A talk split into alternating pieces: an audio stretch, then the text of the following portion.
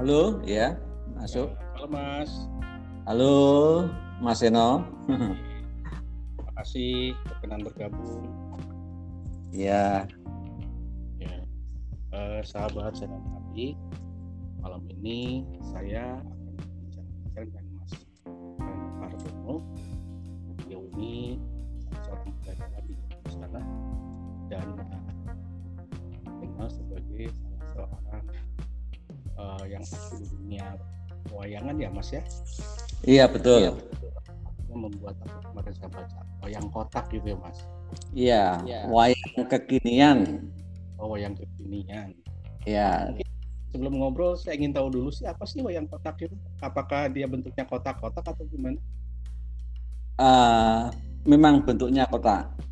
Hmm. Itu sebetulnya metamorfosa dari wayang beber. Hmm, hmm, Wayang beber itu secara teknis itu digelung, digulung. ya. narasinya na- ketika eh, dalang mendalangkan itu wayangnya digelar. Kalau wayang kotak sudah langsung kelihatan gambarnya begitu. Itu mulai kapan membuat wayang kotak? Baru ini sebetulnya idenya itu saya kan ah, bagaimana? Ya. Ah, saya kan punya agenda pameran keliling. Hmm, Pameran keliling yang saya namakan Trilogi Mencari Arjuna. hmm, Pameran keliling itu selain saya memamerkan karya-karya lukis saya, itu ada dialog budayanya. Jadi selain dialog bu- dialog budaya itu, saya juga menulis buku tentang trilogi mencari Arjuna tersebut. Ah, konsep saya kan keliling, melakukan setelah pameran di sini saya pindah ke tempat lain, tetapi ternyata itu saya merasa tidak praktis, terlalu ribet gitu loh. Terus timbul ide kalau dibikin seperti wayang beber, tetapi karena itu bentuknya lukisan, Oke. lalu tak konstruksi kalau wayang itu jenenge gapitnya, ada gapitnya. Nah, akhirnya jadi wayang kotak yang lebih simpel. Jadi kalau saya pergi ke mana-mana cukup membawa wayang kotak itu, saya bisa bercerita dan saya bisa memamerkan karya tersebut. Gitu. Tapi dari isinya itu sama aja, Mas, bicara soal dunia pewayangan atau kontennya Betul, beda? betul. Oh, sama ya? sama dunia pewayangan. Artinya eh, dunia pewayangan itu sebetulnya eh, metafo- untuk memetaforakan kondisi sosial ya dengan metafora wayang itu lebih lebih menurut saya lebih apa itu eh, lebih komunikatif. Karena dalam alam kesadaran orang Jawa dunia wayang itu masih masuk dalam kesadaran bawah sadarnya. Hmm, Jadi komunikasi saya akan lebih bisa diterima kalau saya menggunakan peragaan melalui wayang apa pun bentuknya. Nah, Mas, kalau kita Iya. bicara soal pertunjukan, kita bicara soal wayang, kita bicara soal metafora, itu kan kita bicara soal teknik bertutur, Mas. Soal Iya, teknik betul. bertutur. Uh, bagaimana perspektif dengan itu melihat soal uh, tradisi bertutur, tradisi bercerita di masyarakat kita belakangan ini? Ah, itu itu juga yang menjadi prihatinan saya. Ah, saya bersama teman-teman di Jogja merasakan keprihatinan yang sama, yaitu hilangnya atau apa ya berkurangnya tradisi bertutur di di uh, ruang keluarga, ruang kecil itu sudah hilang. Padahal dulu adalah mekanisme sosialisasi keakraban keluarga dibangun melalui tradisi bertutur itu. Saat ini kan kalah dengan dunia gadget. Uh, lalu kami mencoba membuat alat komunikasi untuk mengakrabkan suasana komunikasi di keluarganya. Itu menggunakan wayang omah. Diberi nama wayang omah. Uh, wayang omah itu divisualisasikan para anggota keluarga selain itu wayang omah juga bisa ditingkatkan lagi untuk divisualisasikan kalau di area arena bisnis itu dunia rekan-rekan dunia kerjanya juga di, bisa ditingkatkan ke komunitas eh, organisasi dan lain lain sebagainya. Artinya eh, media wayang itu dinilai sarana komunikatif yang so, sarana komunikatif yang ringan tapi bisa menyegarkan suasana uh, komunikasi yang ringan inilah yang sebetulnya yang penting dimunculkan. Tidak berat-berat, yang perlu kan cairnya komunikasi. Uh, dunia wayang menjanjikan pola-pola semacam kayak gitu itu. Karena di dunia wayang terkenal uh, istilah yang mencairkan suasana itu kan para satu para tokoh kuno kawan itu terkenal untuk semacam ice breaking atau eh mencarikan suasana uh, apa yang beku dalam komunikasi. Yang kedua itu ada namanya limbuan, limbuk tokoh limbuk dan cange. Jadi dunia wayang sangat akrab dengan suasana mencairkan komunikasi. Mas kalau kita bicara soal dunia wayang kan asosiasi kita uh, lebih kuat ke orang Jawa atau paling tidak orang Jawa Barat lah selain Jawa Tengah gitu ya. Bagaimana dengan di yeah. yang lain? Uh, sebetulnya tradisi tutur yang saya tahu itu sejarah-sejarah legenda-legenda hampir semua wilayah Nusantara punya legenda-legenda tersebut. Hmm. Pasti legenda-legenda tersebut itu berasal dari tradisi tutur. Cuma kalau di Jawa tradisi tutur itu termanajemen dengan baik dengan adanya seni pertunjukan wayang itu yang Ter di dalamnya ya dengan adanya seni nah, pertunjukan ya. Betul kemungkinan kalau di luar Jawa kalau mau menghidupkan itu memang harus ada kekreativitasan lembaga-lembaga di sana. Menurut saya begitu. Jadi intinya adalah kembali ke base uh, community ya. Tadi kan kalau dari contoh awal ada base community rumah, ada base community lingkungan, ada base community lingkungan kerja dan lain-lain yang diharapkan bisa mendukung atau menjadi tempat persemaian komunikasi yang akrab daripada komunikasi gadget. Kan gitu ya mas? Iya betul. Nah kalau sekarang kita bicara soal uh, di saat kita uh, berkomunikasi dengan lebih pendekatan yang futuristik tiba-tiba jenengan menawarkan pola komunikasi yang back to tradition kembali ke tradisi hmm. tradisi hmm. apa kira-kira itu menarik untuk masyarakat atau barangkali itu punya tantangan tersendiri untuk membiasakan pola komunikasi yang tradisional? Uh, begini, di dunia wayang itu selain uh, yang dikembangkan selain cerita-cerita wiracarita yaitu Mahabharata Ramayana, sekarang banyak berkembang cerita-cerita kontemporer. Okay. Kalau tokohnya kalau di Jogja itu namanya Heridono. Mm -hmm itu bicara tentang futuristik dan itu banyak eh, seniman-seniman lain juga sudah memulai berpikir bahwa wayang tidak mesti Mahabharata dan Ramayana. Tetapi narasi apa pun bisa dibikin wayang. Bahkan Ki Entus itu pernah membuat wayang alien. Ya.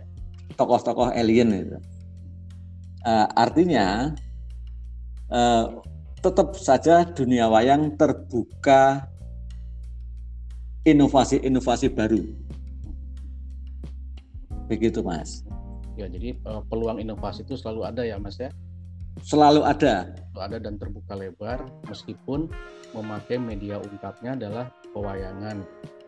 Dan yeah. kalau bicara pewayangan yang sekarang tidak berarti kita hanya bicara soal perang Kurusetra, kemudian bicara soal Durno yang mati di panah mungkin ya. Ya. Malah mungkin ada transformasi nanti. Dan ini Mas. Uh, ya. Uh, sekarang juga digunakan digital. Teknologi-teknologi digital juga sudah masuk dalam seni-seni wayang kontemporer. Mm-hmm. Jadi uh, ke depan mungkin tidak jangan heran kalau muncul bentuk-bentuk visualisasi wayang yang sangat beda dengan pola-pola lama. Tadi terus saya hampir ngomong penggambaran ini mas, sorry. Tadi saya ya. hampir ngomong penggambaran nanti dornanya matinya bukan di panah tapi kena laser. Iya betul. Sudah muncul berbagai penggunaan. interpretasi penggunaan alat uh, ya mas. Iya betul. Media media teknologi sekarang memungkinkan itu di mix. Figurnya tetap bayang-bayang. Wayang itu kan menariknya ketika melihat uh, gambar melalui bayang-bayang itu terlihat artistiknya. Kalau itu ingat soal sabetan dan lain-lain, sempat baca-baca sedikit. Ada ada dalang dulu tuh yang terkenal karena sabetannya, ada oh iya. terkenal karena kemampuan uh, dramaturginya gitu ya mas ya? Iya. Terkenal karena suaranya gitu dan pengalaman saya dulu pernah nonton wayang tuh di Bandung sama almarhum bapak saya kalau nggak salah di Narko Sabdo. Oh, di Narko Sabdo. Kadang begadang, pulangnya sakit perut. nggak tidur, anak kecil nggak tidur. Cuma minum teh, teh pahit doang. Tapi menarik iya. itu pengalaman yang menarik untuk wayang. Mas kembali ke soal tradisi bertutur. Tradisi yeah. tidak dalam pengertian tradisi yang lalu ya, tapi kita bicara soal ke kebiasaan kebiasaan yeah. bertutur atau bercerita banyak orang yang mengkhawatirkan uh, hilangnya tradisi ini tadi dengan kan soal bahkan di dalam keluarga yang merupakan lingkungan terkecil dari masyarakat kebiasaan bercerita juga terkikis oleh adanya teknologi gitu. Saya mengalami lah, saya termasuk yang mengalami. Saya punggung-punggungan dengan anak saya, tapi saya nggak ngobrol. Anak saya main game, saya juga baca cerita gitu kan. itu fakta itu jadi nggak bisa dibantah bahwa uh, teknologi gadget menyita waktu untuk bisa berkomunikasi uh, secara iya. langsung.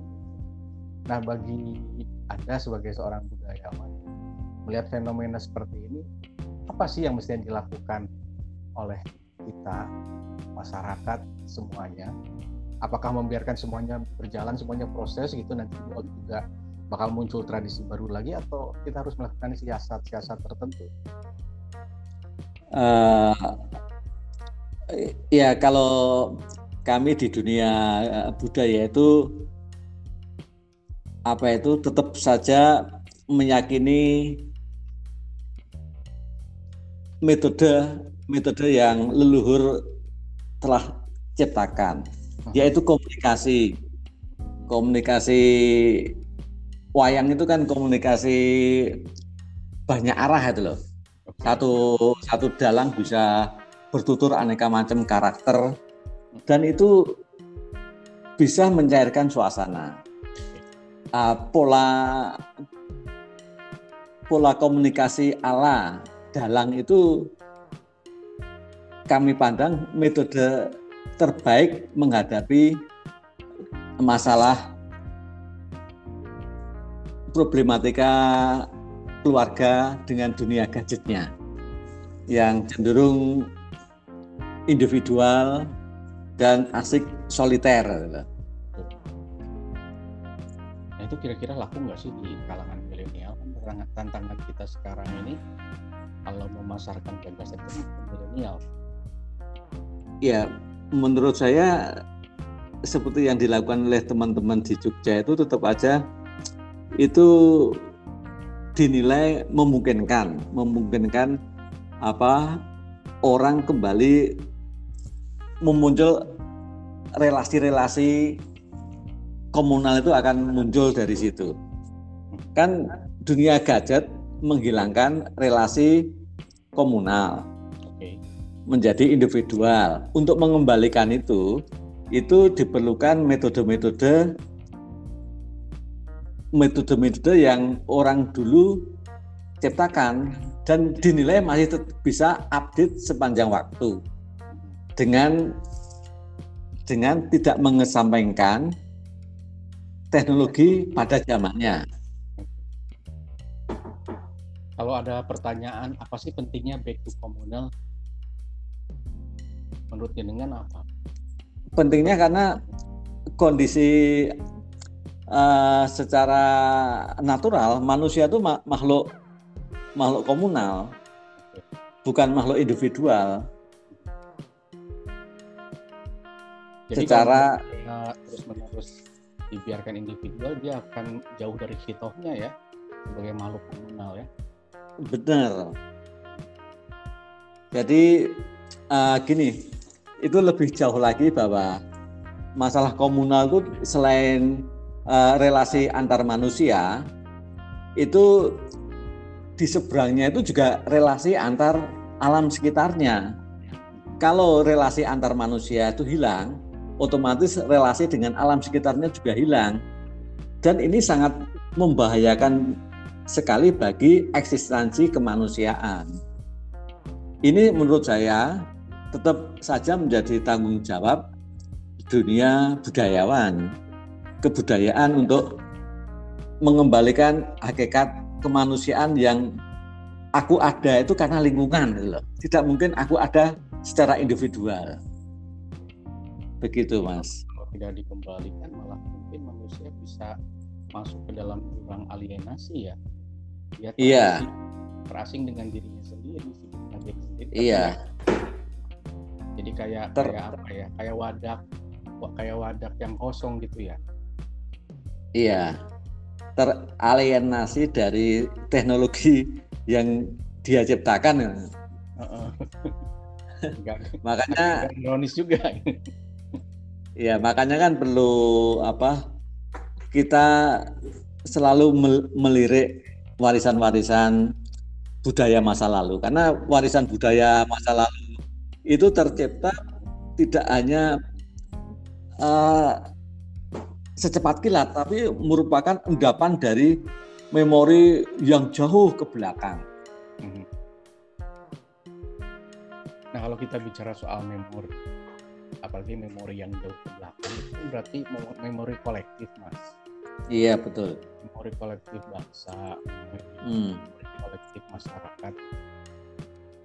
Bagaimana mungkin memori kolektif itu bisa dikalahkan oleh teknologi? meskipun faktanya memori kolektif seperti memori untuk berkomunikasi dengan baik menjadi terinterupsi dengan adanya teknologi. Iya, ya itu memang tantangan dunia saat ini menurut saya. Karena gampangannya dalam kasus pandemi ini, ini kan terasa sekali kita dipisahkan. Kita hanya bisa berkomunikasi melalui gadget kalau ini iya. kalau ini akan menjadi kebiasaan terus-menerus itu kan nah menurut saya ini suatu dalam bahasa filsafat itu kegilaan modernitas. modernitas ini membuat orang gila. Dia cuma asik dengan dirinya sendiri, melupakan lingkungannya. Padahal manusia diciptakan itu sangat terkait dengan habitatnya. Dengan siklus siklus kehidupan itu sangat terkait. Itu dihilangkan menjadi makhluk individual. Itu menurut saya juga suatu kegilaan betul. Sedikit uh, ini sedikit kita melompat. Sekarang kan kita dimasukkan dipaksa masuk dalam situasi virtual. Kita tidak yeah. bisa bertemu, tapi kita bisa berkomunikasi. Contohnya kita berdua lah sekarang, kita nggak pernah ketemu, tapi karena ada dunia virtual kita bisa ngobrol. Hmm. Iya. Yeah. Melihat satu sama lain kayak gimana. Nah, ini kan juga oleh uh, kalangan teknologi dipandang sebagai peluang. Maka mungkin yeah. kemudian uh, Facebook uh, mm beralih menjadi metaverse dan yang lain mungkin pasti akan melakukan terobosan-terobosan teknologi untuk menciptakan dunia virtual yang seolah-olah uh, mensubstitusi dunia real gitu. Iya. Bagaimana uh, dengan melihat uh, kemungkinan ini?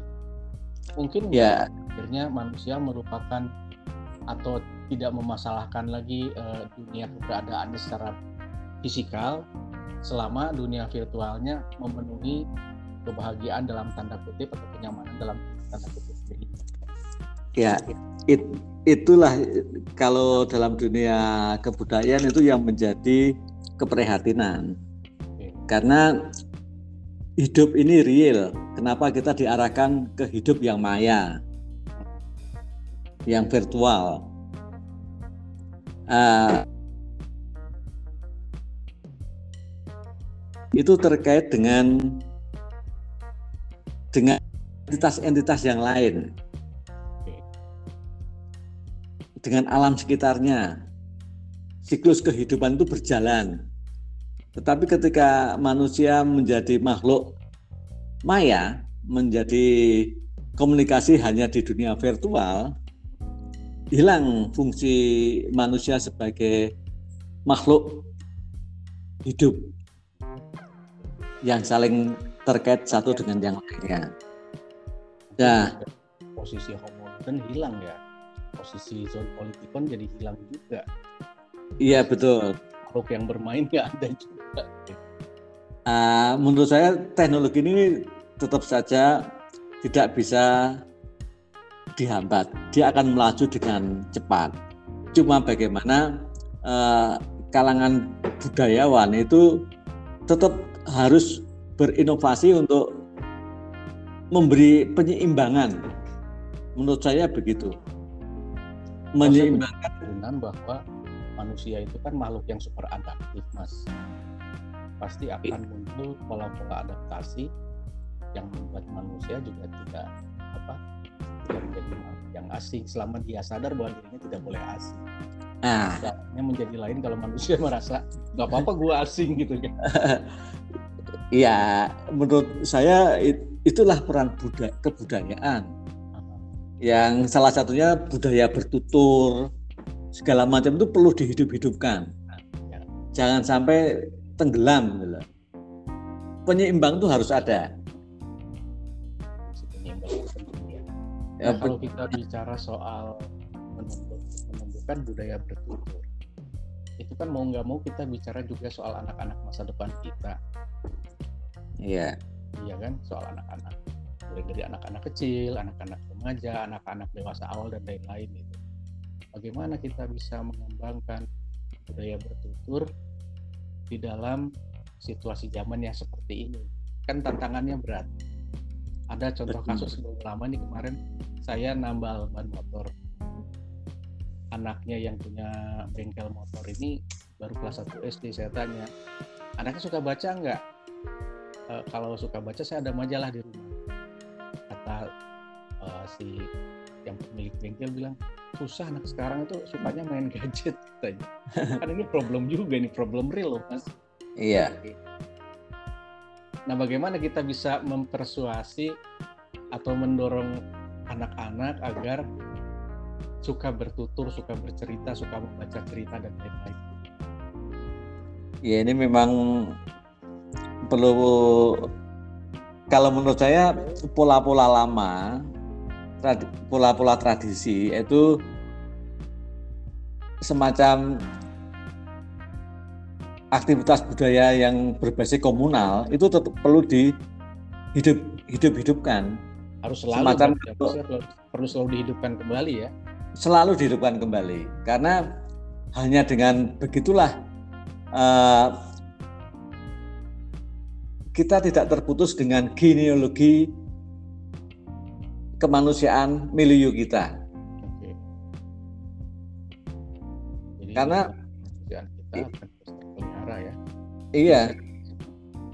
Karena sejarah kemanusiaan, sejarah bermasyarakat itu kan terbangun ribuan tahun gitu loh. Tiba-tiba hanya karena disrupsi gadget aja berantakan itu kan nggak masuk iya. Meskipun yang terjadi sekarang begitu ya berantakan banget. Iya, tapi itu yang gila. Karena mereka itu tidak sadar bahwa kita punya warisan kemanusiaan yang cukup berarti gitu loh. Artinya kalau kita bicara itu kan kita membutuhkan banyak duta, banyak relawan, banyak volunteer yang berkenan betul. untuk selalu mengenalkan bahwa ini loh kita punya iya betul kekayaan betul betul sana pengetahuan hasanah budaya dan lain-lain iya betul. Kita lihat contoh kasus ini deh. Tiap tiap daerah punya cerita rakyat. Iya. Kita, kita tahu cerita rakyat itu. Mungkin angkatan saya dan angkatan jaringan masih tahu lah. Iya. Anak kita tahu. Nanti cucu kita tahu nggak gitu. Kalau semuanya sudah apa di dalam dunia virtual tanpa mendigitalisasikan juga cerita rakyat dan lain-lain malah kita jadi kehilangan akar nih kayaknya. Iya, itu permasalahan kita. ada ada ancaman itu ya tercerabut dari iya. dari memori kolektif uh, budaya kita masing-masing. Iya. Ya itu Mas, kalau silakan. bagaimana? Silakan silakan. Uh, menurut saya juga ini perlu apa usulan yang bersifat kebijakan. Hmm. Tetap perlu apa? Uh, perlu diperjuangkan supaya tidak hilang akar kebudayaan kita gitu, dengan adanya disrupsi uh, teknologi gadget ini.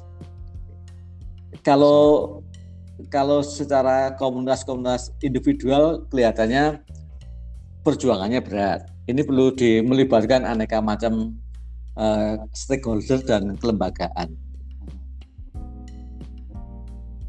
Pertanyaannya, apakah uh, bicara soal pertahankan uh, kultur itu sesuatu yang seksi atau tidak di, di abad ini kan itu juga tantangan.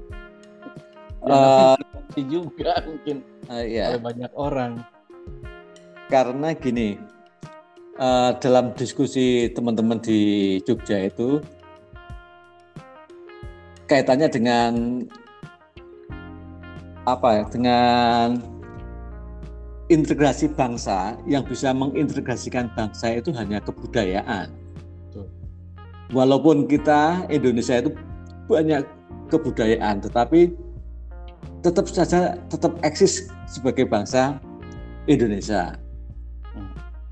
Uh, makanya menggunakan jalur kebudayaan itu mudah untuk meyakinkan bahwa identitas itu perlu karena uh, terkait dengan bentuk kebangsaan kita, wajah kebangsaan kita. Jadi kata kuncinya di identitas kalau begitu ya. Betul. Kultural kita yang harus dipelihara, yang harus dijaga. Kehadiran gadget itu hanya sebuah selingan teknologis, maka itu iya. tidak harus uh, menghapuskan identitas kultural kita seperti bangsa kan gitu ya. Iya betul mas. Ya mas dalam uh, pengalaman dengan sehari-hari apa hal paling kontras yang pernah dengan lihat atau alami terkait dengan uh, per apa katakanlah uh, persaingan antara kultur dan teknologi. Teknologi. Sebetulnya uh, gini, di dalam untuk kasus Jogja ya, ya. untuk kasus Jogja orang yang berjalan di dunia kultur pakem dikasih ruang. Uh, yang berjalan di kontemporer dikasih ruang. Uh, menurut saya dua wilayah ini perlu diusuri semuanya. Mhm. Orang yang berjalan di kontemporer itu tetap saja dia ber, belajar tentang dunia pakem, tetapi dia ekspresikan dengan dunia kekinian. Yang dari dunia pakem diambil intinya nilai-nilai dasar filosofinya itu apa sih gitu loh. Nah, nilai dasar filosofi dunia pakem itu sebetulnya bisa dikreasi dengan kekinian gitu. Tetap filosofinya tetap sama tapi bentuk pengungkapannya yang berbeda itu tidak menjadi permasalahan di Jogja. Ya. Jadi sebetulnya antara yang pakem sama yang kontemporer itu bisa jadi komplementer juga ya. Benar. Selama ini kan persoalan racikan akhirnya. Iya. Kita bisa meraciknya dengan apa? Dengan proporsional gitu nanti muncul menu yang ya bermanfaat dari dua aspek itu. Benar karena kalau saya melihat karakter khususnya orang Jawa ya mas yeah. itu kan terkenal ekletik mudah menerima aneka macam budaya mm-hmm. ekletik sinkretik itu ciri khas utama mm-hmm. Dan itu itulah yang memperkaya kebudayaan okay. jadi ketika ada uh, masalah disrupsi teknologi itu sebetulnya bagi orang Jawa yang sudah biasa berpikir ekletik dan sinkretik itu tidak menjadi masalah, Mas. Oh, gitu. Ya.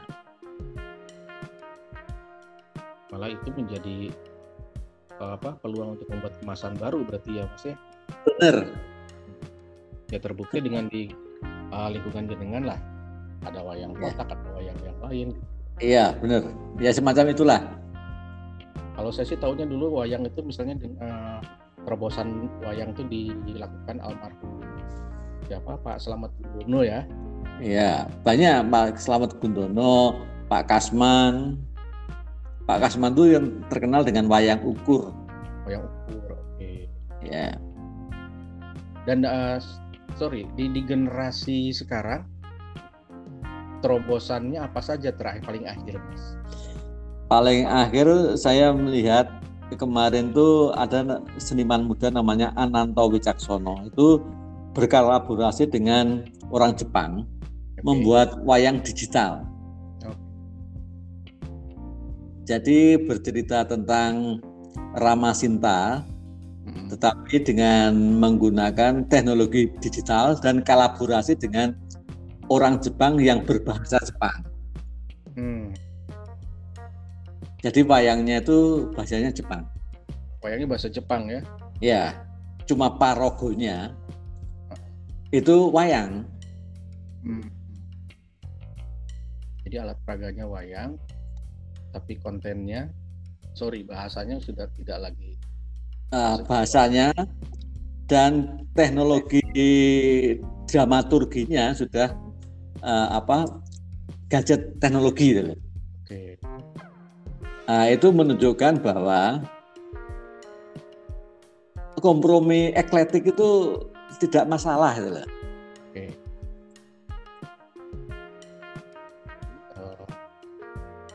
Kompromi itu tetap terjadi dan tidak ada masalah jika dihadapi dengan perspektif yang tidak harus saling mengalahkan berarti ya. Betul. Tapi saling, saling melengkapi kira-kira begitu ya Mas. Iya. Jadi kalau kita tarik lagi ke pembicaraan awal kita, meskipun kita berada dalam sekarang abad uh, era disrupsi dengan uh, kemunculan gadget, ancaman pupusnya komunikasi keluarga selama kita cerdas menyiasati kalau menurut saya kita bisa selamat juga kayaknya. Betul. Tinggal, tinggal tinggal persoalannya kan diperlukan orang-orang kreatif. Iya. Diperlukan juga keluarga-keluarga yang kreatif juga gitu. Para pemantik trigger-triggernya. Ya, uh, para para para provokator lah ya kalau bahasa ya, itu yang kita perlukan menarik mas obrolan kita ya. Meskipun kita masih belum apa belum bisa ngobrol akrab karena baru sekali ngomong tapi ya menarik lah kalau buat saya. G G. Uh, ya mas. Uh, barangkali ada satu pernyataan yang mau sampaikan sampaikan dengan sampaikan sebelum kita akhiri percakapan kita malam ini waktunya sudah hampir 40 menit saya janji kemarin bicaranya 40 menit soalnya. Oh ya ya. Uh, ini apa? Seperti pembicaraan yang terakhir okay. kita kembali ke basic identitas basic paradigma kultural kita yaitu ekletik kritik itu akan aman menghadapi semua perubahan zaman. Itu aja mas. Jadi selama kita eklektik dan sinkretik, kita bisa nyebrang perubahan zaman apa pun. Kita Betul.